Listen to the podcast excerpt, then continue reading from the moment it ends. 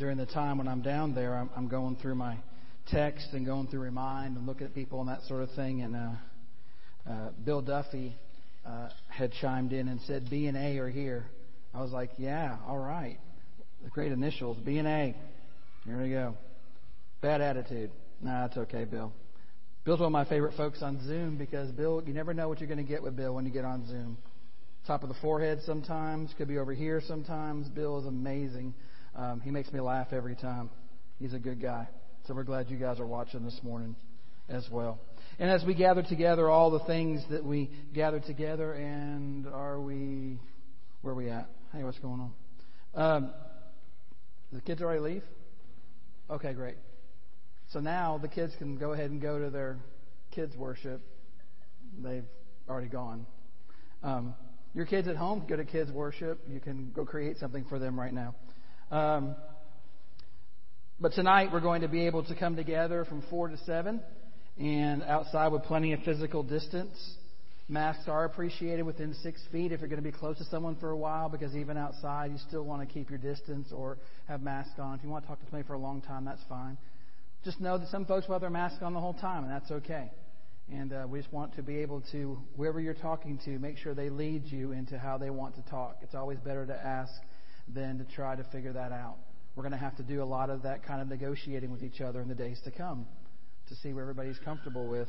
So if I put a mask on because you're talking to me for a little longer, don't be offended by that. Then I'm just trying to do my best to keep you uh, well as we go through this.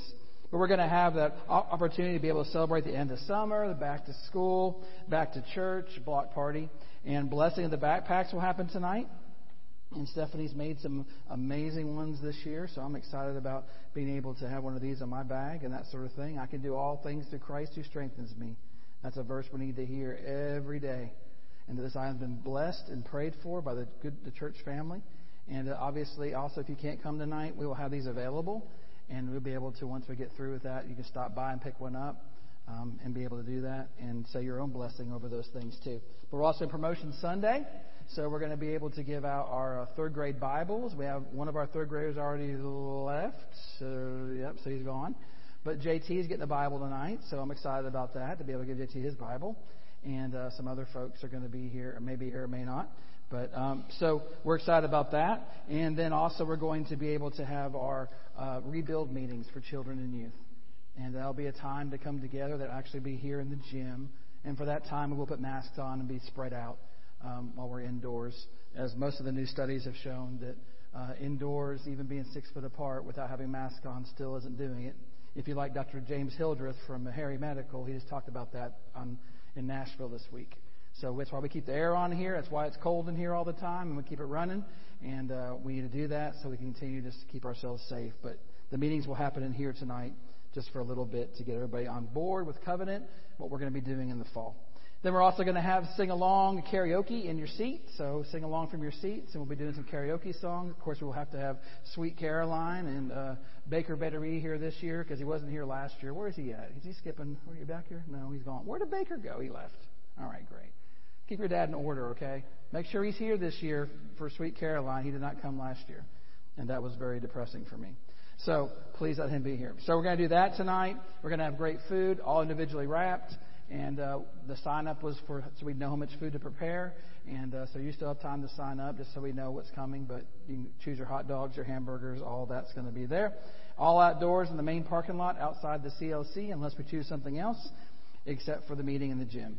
And uh, so then the weeks to come after Labor Day, then we'll start to gear everything up and figure out what all we've got now from everybody's input, and then be able to figure out what Grow looks like for children, youth, and adults, and all those things. My class started this week, and uh, with the Nehemiah Code, it was a great group. I was excited to see everybody after being off for a couple of months, or about a month and a half, I guess. And uh, so we hope that you'll join us with that. You can also go along with reading the, the, the devotionals, the prayers, answering the questions that are coming to you every day. They will come at different times during the day because depending on when I remember or when I'm not busy is when I have time to be able to sit down and to write those and put those out. But they're helping me too to help me focus on so that Nehemiah isn't just a sermon series on Sunday morning. It's something I'm thinking about every day uh, during the course of the week. Hope you'll join me in that too. And so, in, along those lines, then we continue to learn about the Nehemiah Code that's helped us to rebuild, to restore, to renew ourselves, our church, and our world. And so, I encourage you to, find Nehemiah 2, 1 through uh, 20, and we're going to be looking at that scripture today as we go to the Lord in prayer to center ourselves. Gracious God, as we come here before you, we just thank you for the chance we have to gather in person and for those who've come out and done that. We thank you for all those who have chosen to, to go sometimes the harder route sometimes, which is, you know, sitting down and really spending time at home in the place you've seen so much and still carving out time for God. We are thankful for that as well. And so we just ask you bless the word wherever it's being heard this morning, from this state to other states to everywhere. And so, Lord, just pour into the words that I say. May they be acceptable and pleasing to you as we gather here this morning. And may they teach us how to rebuild. So, Lord, just add your blessing to the word this morning as we gather. And the people of God said together, Amen. Invite you to follow along with the YouVersion Bible event in your app, and you can be able to follow along with that and all the notes that are happening uh, during the course of the sermon this morning. So last week, we took the first step in rebuilding. And we learned that getting started right is the first step in rebuilding. Say that with me. Getting started right. So now we come to the second important block in rebuilding. Rebuilders build a team spirit. Say that with me. Build a team spirit. That's what our focus is on all week. Building a team spirit. But how do you build a team spirit? Well, first, by focusing in on the personal responsibility we talked about last week. We do away with the I and we make a conscious choice to instead say we. To say we a lot. And as we gather together, we see this truth woven through the fabric of Nehemiah too as we watch him build the team spirit with those who are around him. You see, the ability to work together and not against one another is an essential element of rebuilding. This is true whether we're seeking to rebuild a life, a business, a church, an athletic team, a marriage, self confidence, getting in shape, whatever. The simple fact is, rebuilding is a team sport. And team sports are all in the news right now. My team, unless it changes direction, not going to play. Going to be rough. SEC right now, still going to play.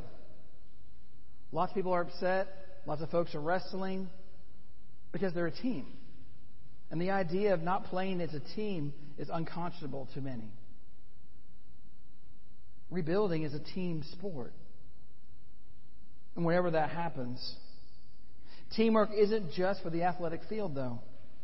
Experience also reveals the most successful homes are built by families who play together as a team. That the most successful businesses are those in which every employee is valued and they all work together as a team.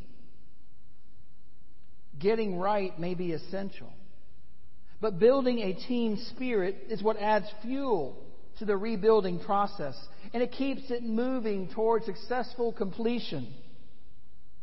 You see, Nehemiah was a master at rebuilding team spirit. And he utilized five principles to accomplish his tasks. Principles that we can incorporate into our rebuilding projects. Very quickly, those five, and then we'll go back to them. First, we must start with our goal in mind. Next, we must seize our opportunities. Third, we must make a careful analysis of our situation. Fourth, we must motivate our people to get off a dead center. And for the final step in building a team spirit, Nehemiah shows the importance of staying on track. Rebuilders keep focused. They build a team spirit because they are smart enough to know they cannot do it on their own. So, first, Rebuilders start with their goal in mind. Say it with me. Start with their goal in mind.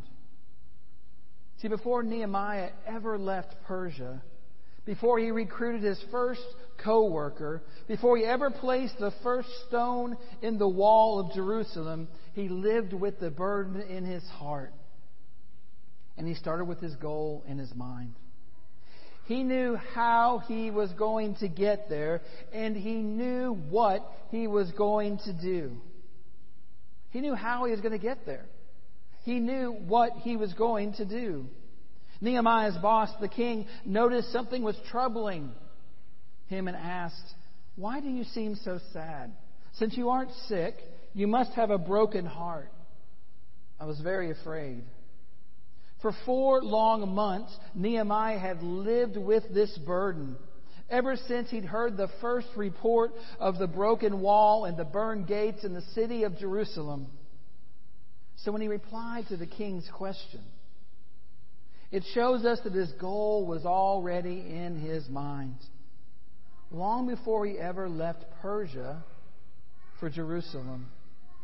And he replied, May the king live forever. Why shouldn't I seem sad when the city, the place of my family's graves, is in ruins and its gates destroyed by fire? And I thought about something about this. And it's hard to imagine this, but I want you to think about this throughout this whole series because it came to me this morning when I was thinking about it. How would you feel if Good Shepherd was damaged or destroyed by a tornado or by a fire? Both of which have happened to sister churches just in the last year. A little more personal, then, isn't it? Than some story somewhere. What would you do as you're standing looking at the rubble of the place that you worshiped in, fellowshipped in? And I want you to think about that in relation to Nehemiah. You see, Nehemiah had a passion for what God had planned in his heart to rebuild Jerusalem. I expect most of us with that same passion in our heart would say the same thing we walked up and saw the charred ruins of this place and said, We're going to rebuild. Well, there's no charred ruins, but there's certainly some charred moments of being apart. His heart was wide open, and the king read him like a book. And starting with our goal in mind is essential to build a team spirit so we can finish the work of rebuilding. You see, the reason that many businesses and churches and lives, for that matter, are stagnant or in a death spiral is because they never built a team spirit. Why? Because they have no goal in mind. What is the goal? They don't know where they are going, much less how they're going to get there. Rebuilders know where they are headed. They know how to plan to get there. So there is Nehemiah standing in the presence of the great king Xerxes. And the king, seeing his broken heart, asks a very pointed question. The king asks, What is it that you need? And immediately Nehemiah saw his moment. I prayed to the God of heaven and replied, If it pleases the king, and if your servant has found favor with you, please send me to Judah, to the city of my family's graves, so that I may rebuild it. There was no doubt or delay in him. He took advantage of this open door of opportunity. Because, second, rebuilders seize their opportunity. Say that with me. Seize their opportunities. So the king asked some more questions after that. But here he was. He'd been planning and waiting in the months for that moment. He had thought it through, had already considered all the possible questions. He had all the right answers for the king. You ever been planning something you had to present to someone? And you wanted to make sure you had everything possibly covered they possibly could ask you to talk you out of it? That was Nehemiah. You see, OS says successful rebuilders, whether they are rebuilding rubble or relationships, have a way of seizing opportunities when they come their way. Many people never get started in the rebuilding process because they're always waiting for God to open a door for them. And he says, in my own experience, I have found that opportunity doesn't usually come knocking out of my, my door from out of nowhere. More often than not, opportunity is found opening the door when I am the one doing the knocking. You see, James and John were successful commercial fishermen with their dad. And while mending their nets, they met Jesus the Christ, and they, their lives were changed forever when he called them to join the team. They could have said no. See, we're all, we all are what we are in life in part because of what we do with the opportunities that come our way, the decisions that we make. For many years, Nehemiah had been living in Persia, but all the time he had been living with Jerusalem in his heart, praying, planning, preparing. So, an opportunity presented itself. He immediately seized it and he made his request to the king. See, tragically, some of us never rebuild, even though we may have gotten started right. We fail to seize the opportunity when it comes. It might just be that God is asking you today, and the king, as the king asked Nehemiah, what do you request? What opportunity are you looking for from God? My favorite movies, Dead Poet Society, I'm going to talk about this week because I couldn't fit it in. But there's a moment in that movie most of us all know. Seize the day. Carpe diem. Seize the moment. See, before the rebuilding process in Jerusalem could begin, even before he could recruit a single person for the challenging task, third, Nehemiah made a careful analysis of the situation before. Verse 11 When I reached Jerusalem and had been there for three days, I set out at night, taking only a few people with me. I didn't tell anyone what my God was prompting me to do for Jerusalem, and the only animal I took was the one I rode. He waited for three days without doing anything. And then, in the middle of the night on horseback, he went out and surveyed the ruined ways by moonlight. See, before any major work of rebuilding is accomplished, someone must take their own midnight ride to honestly review the ruins of the situation. And as we said last week, that often like Nehemiah, that person even has to weep over the ruins with deep compassion and determined concern to be able to move forward. And notice that Nehemiah didn't send someone in his place. He didn't send someone on his team to check it all out, assess situation, make a report back to him, the plans to go forward. You see, there are some things that cannot be delegated to the process of rebuilding. One of the best ways leaders can build a team spirit is to make sure they have all the facts before they are ready to begin. Rebuilders don't rush the process without doing their homework. And so in verse 13, I went out by night through the valley gate, past the dragon spring to the dung gate, so I could inspect the walls of Jerusalem that had been broken down, as well as its gates, which had been destroyed by fire. Then I went on to the spring gate and to the king's pool. Since there was no room for the animal in which I was riding to pass, I went up by way of the valley by night and inspected the wall. Nehemiah's night journey was not simply a casual glance at the rubbles and the ruins he inspected, or it says, viewed the broken down walls.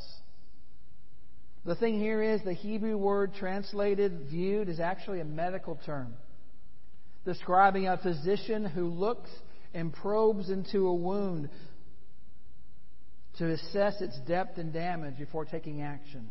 To probe. This kind of probing analysis is what Nehemiah does on his midnight ride. Nehemiah himself saw the broken debris that is piling up for decades, and nothing is done to remove it. But we see this same accumulation of trash happening in many of our lives today. We see it in our marriages. We see it in our businesses. We see it in our churches, emotionally and spiritually, even physically. What you don't know right now is that upstairs is like one giant mass of stuff All the floors are being redone. Everything's been piled up. And there is a big dumpster that's outside in the back. And that dumpster is not going to be empty when we get done. Because nothing's going back into a room. It doesn't have a purpose or a plan for it or anything else. We in the church, both physically and spiritually and emotionally, like to collect stuff. And we just shove it away and we keep it instead of dealing with it. Because we might just someday use that. We might just someday need to go back to this. It happens in all of our lives. Piling up over the years and getting in the way of healthy and whole relationships. And in many cases, simply left there. And the rubble just remains, and we walk by it every day. Successful rebuilders make their own careful and honest evaluation, assessing the debris, the bad attitudes, the bad habits, the less than productive actions of our lives across the years that must be removed before rebuilding can begin. Because you can't rebuild with all the rubble being there. If this place was a mass of rubble, we couldn't just say, well, let's just build around the rubble. We'll just put the whole new church around the rubble. The first thing we would all say to do is clean everything out and start fresh. Because that's the way it has to be. And fourth, motivate your people to get off a dead center. Nehemiah knew that he first needed to build a team spirit among the workers by motivating them to action to get off dead center where they had been stuck for years and years. And he hadn't even told anyone what he planned to do yet. He says the officials didn't know where I had gone or what I was doing. I hadn't yet told the Jews, the priests, the officials, the officers, or the rest who were going to do the work. But Nehemiah was able to convince the people to live into his vision because he followed three vital goals, three vital rules in goal setting, OS says. He says, first, he made certain his goal of rebuilding was doable, it was conceivable. He made sure those around him could easily envision the plan of where they were going and how they were going to get there. Think about the things that we've done here at church over the years to get out of debt, to, to have the miracle of the minibus, to, to be able to do the things that we've done. They all had a plan. They all had a very easily achievable vision to be able to understand. Hard to get there, but easy to understand.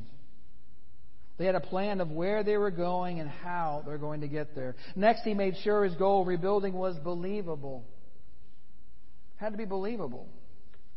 There had to be goal people could believe in. They could believe that it could be done. These men and women had been living in discouragement for years. They needed to believe again. So, verse 17 So I said to them, You see the trouble that we're in. Jerusalem is in ruins, and its gates are destroyed by fire. Come, let's rebuild the walls of Jerusalem so that we won't continue to be in disgrace. So the people not only conceived the goal, they also began to believe it could be accomplished. And then finally, Nehemiah made sure his goal was achievable.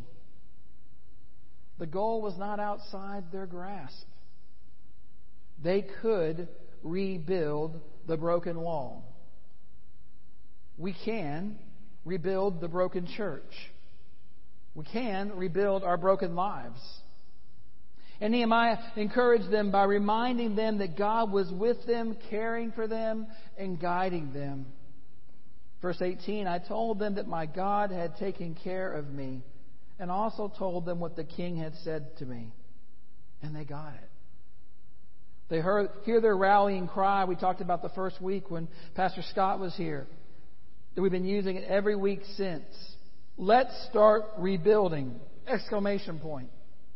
Not a period, not a question mark. Exclamation point. They said, and they eagerly began their work. They were ready to go.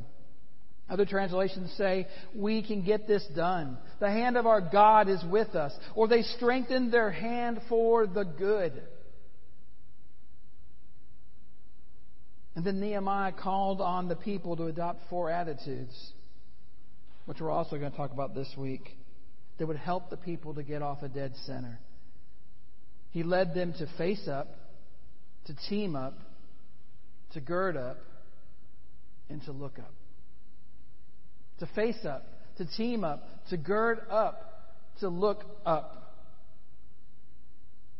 And when Nehemiah presented his challenge to the people of Jerusalem, their negative feelings began to turn to positive, and discouragement gave way to hope, to new hope. And they now had a goal in mind and something to look forward to. And a team spirit emerged as a result. Think about everything we've ever done together here to accomplish something. It's been done as a team, no individual alone, but a team. And finally, they got off dead center. It only takes one person, like we talked about last week, with a God given vision at home or at work or wherever to make a difference in the outlook and the attitude of others. And often takes someone like Nehemiah from the outside, helping us to see things instead of just looking at the surface. Because a lot of times we just look at the surface of things. So, is what you are in need of rebuilding in your life conceivable? Is it believable? Is it achievable? And last, stay on track.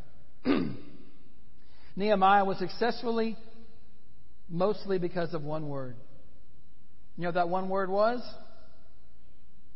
Faith is a good word. Focus.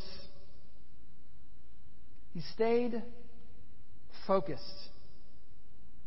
When we're in the process of rebuilding our lives and relationships and our church, there will always be those distractions and those who show up on the scene to divert us and get us off track. Some unintentionally, some intentionally.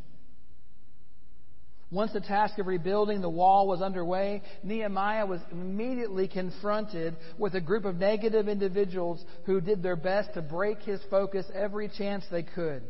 They began here in verse 19, and all the way through until the final stone is set in Jerusalem, they do the exact same thing. Verse 19, when Sanballat, the Horonite, and Tobiah, the Ammonite officials, and Geshem, the Arab, heard about it, they mocked and made fun of us. What are you doing? They asked.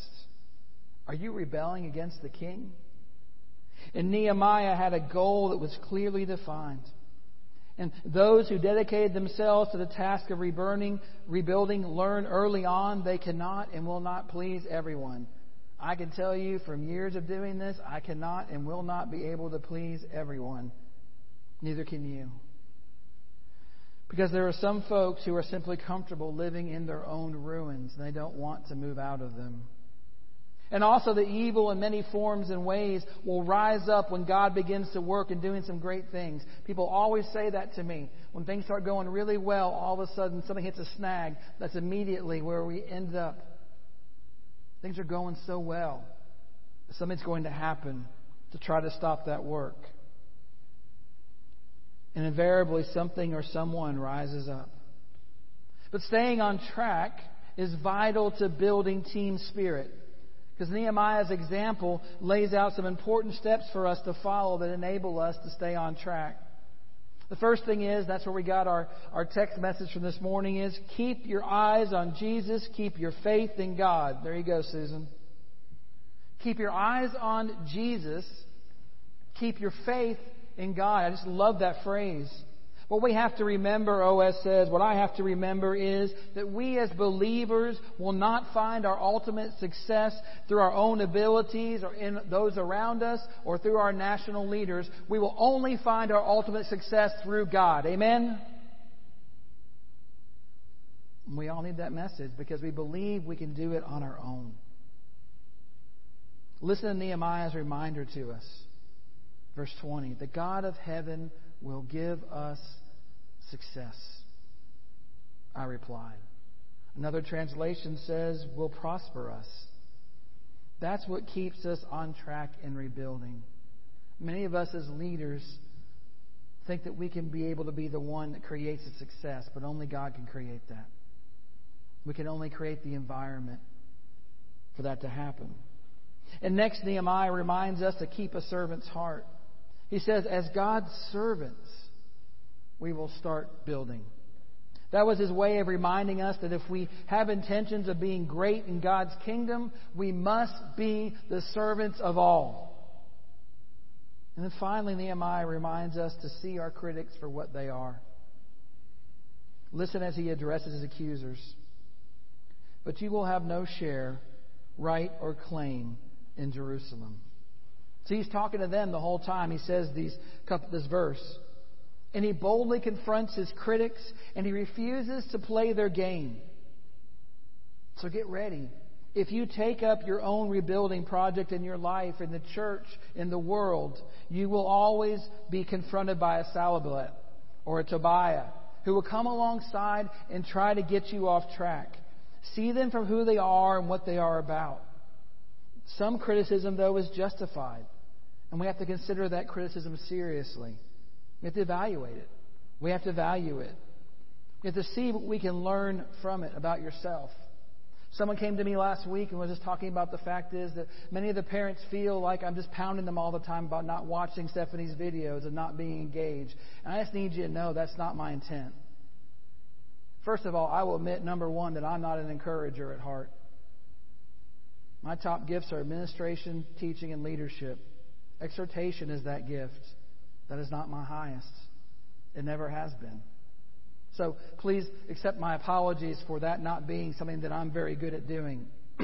but I hope that, as those will tell you, if you know my heart, you know that I care about each one of you. And that it's hard not being together. And that I'm a grow pastor at heart. I'm not a connect pastor. I'm not really a serve pastor. And I'm definitely not a go pastor.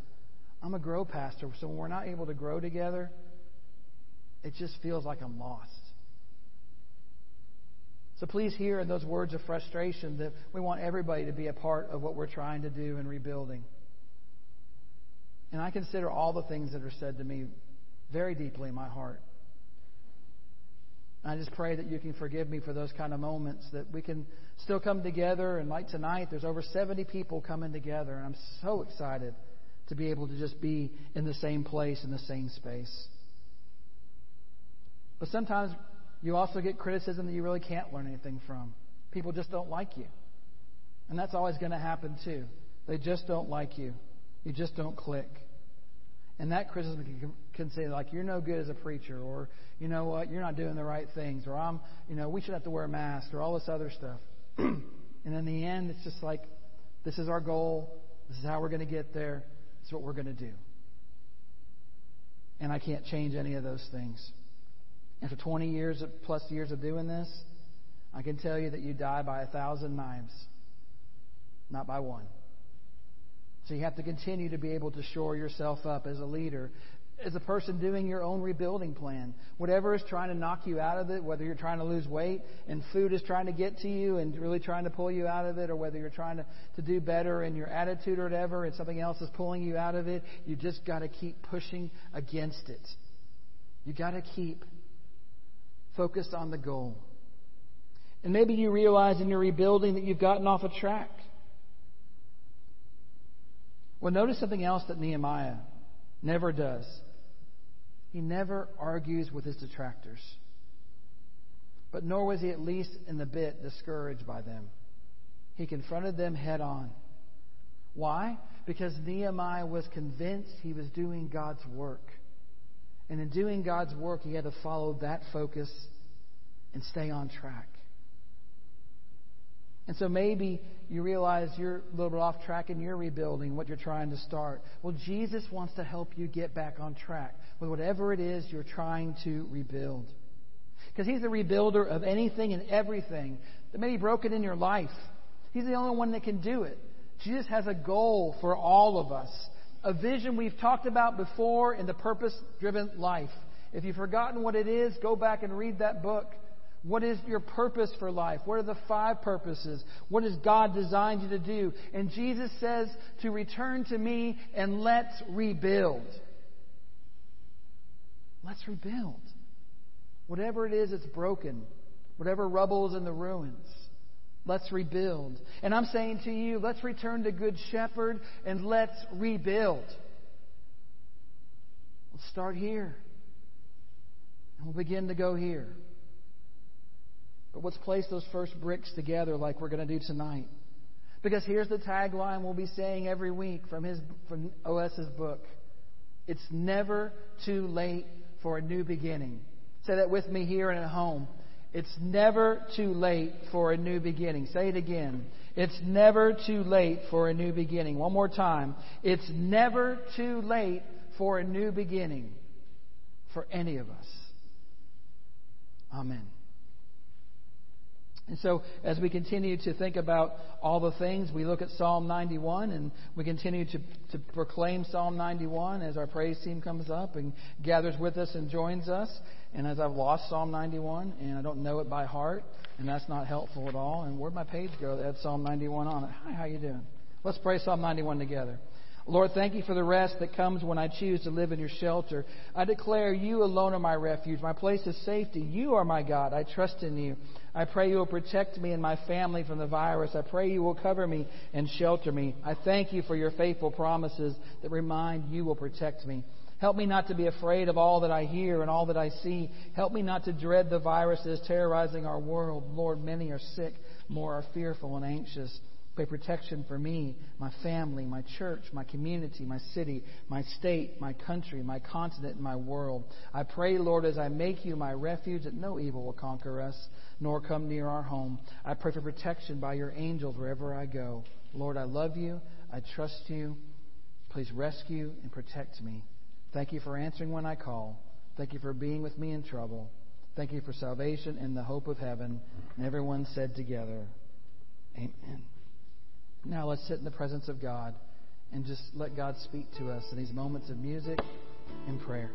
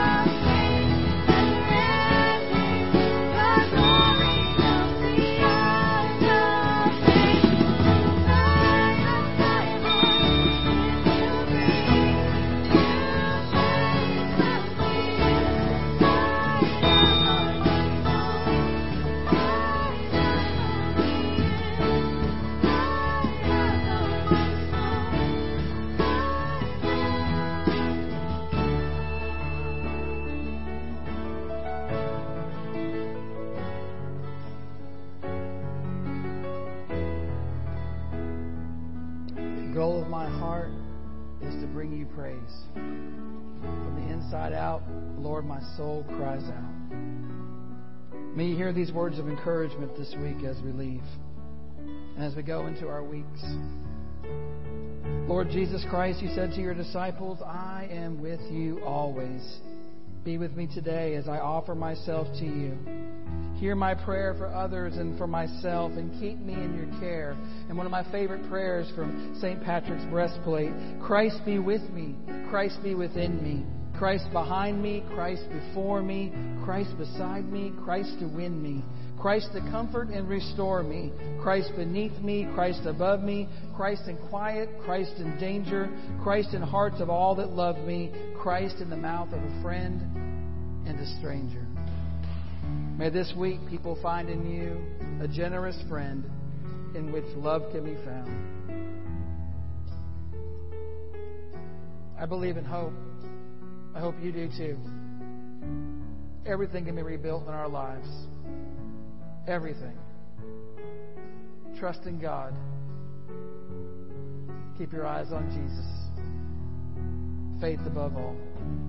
May God bless you and keep you as you go forth in this week.